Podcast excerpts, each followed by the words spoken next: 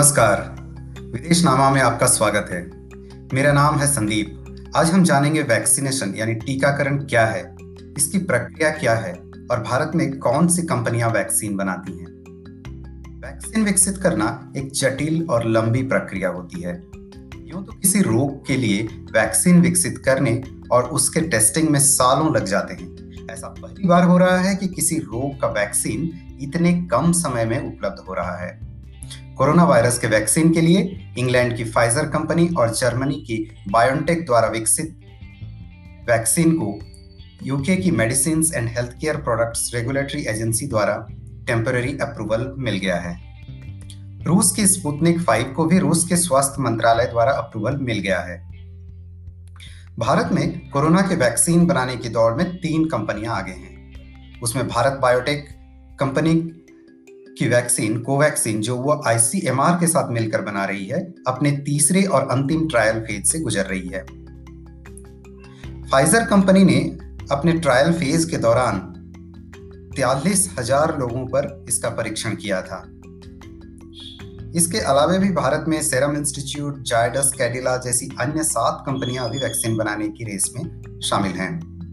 उम्मीद है कुछ हफ्तों में ही उनका ट्रायल भी पूरा हो जाएगा और अप्रूवल मिलते ही यह लोगों के लिए उपलब्ध हो जाएगा।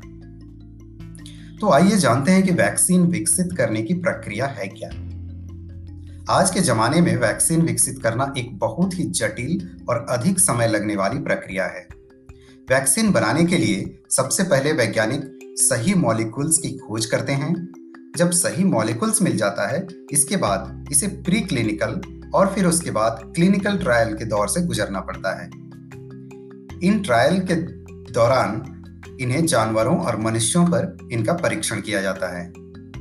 फाइजर कंपनी की वैक्सीन के ट्रायल में विश्व के विभिन्न देशों के तियालीस हज़ार लोगों पर इनका परीक्षण किया गया। इसके बाद एक कंपनी को अपने ही देश की एक सक्षम स्वास्थ्य एजेंसी में अनुमोदन के लिए अप्लाई करना होता है। यानी अप्रूवल के लिए इनको अप्लाई करना होता है। अप्रूवल देने के लिए विभिन्न देशों में विभिन्न संस्थाएँ होती है।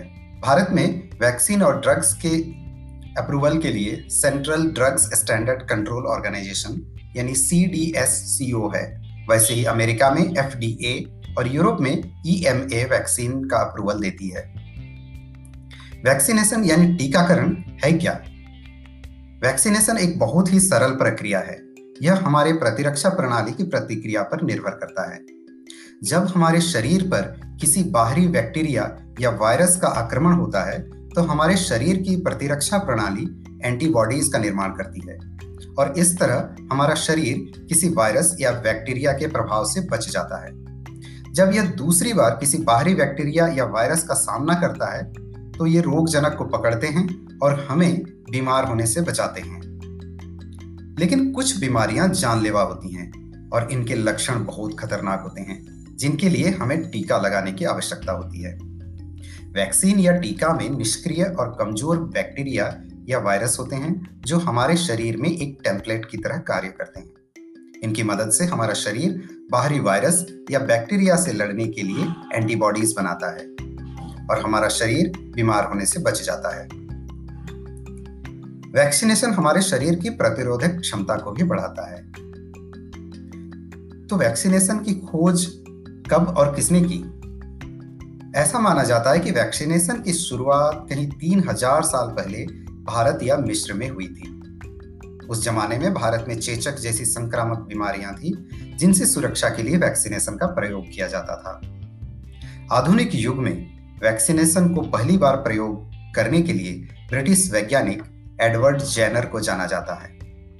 सत्रह सौ छियानवे में उन्होंने पहली बार चेचक, यानी स्मॉल पॉक्स के लिए काउपॉक्स घाव से उत्पन्न कुछ सामग्री का प्रयोग करके चेचक को ठीक करने का प्रयास किया। एडवर्ड जेनर को ही व्यापक रूप से आधुनिक युग के प्रतिरक्षा विज्ञान के पिता, यानी फादर ऑफ़ इम्यूनोलॉजी कहा जाता है।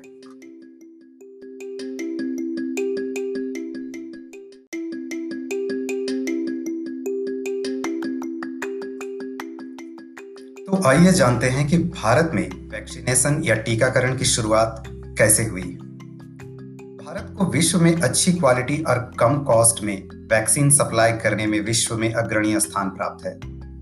Serum institute of India, Panacea biotech, Bharat biotech, जो H one N one flu, typhoid rota virus जैसे वायरस के वैक्सीन बनाती है। इसके अलावा इंडियन इम्यूनोलॉजिकल्स, शांता बायोटेक और बायोलॉजिकल ई जैसी कंपनियाँ भारत में वैक्सीन बनाने के दौड़ में अग्रणी स्थान रखती हैं। इनमें से कुछ कंपनियाँ सरकार द्वारा संचालित होती हैं और कुछ प्राइवेट कंपनियाँ हैं। इनके द्वारा बनाए गए वैक्सीन आज भारत में ही नहीं, विश्व के कई देशों में एक्सपोर्ट किए जाते हैं। भारत में टीकाकरण की शुरुआत 1978 में ईपीआई e यानी एक्सपेंडेड प्रोग्राम ऑफ़ इम्यूनाइजेशन के तहत हुई। 1985 में यूआईपी यूनिवर्सल इम्यूनाइजेशन प्रोग्राम के तौर पर इनका विस्तार किया गया।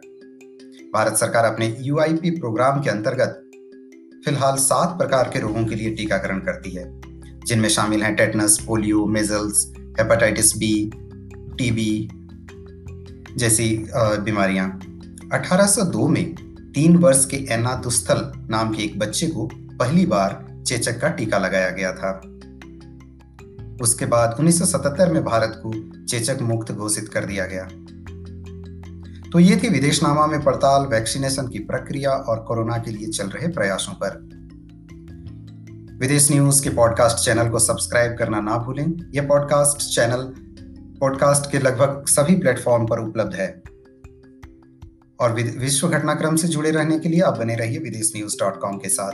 अभी मुझे संदीप को अगले पॉडकास्ट तक के लिए अनुमति दीजिए। नमस्कार।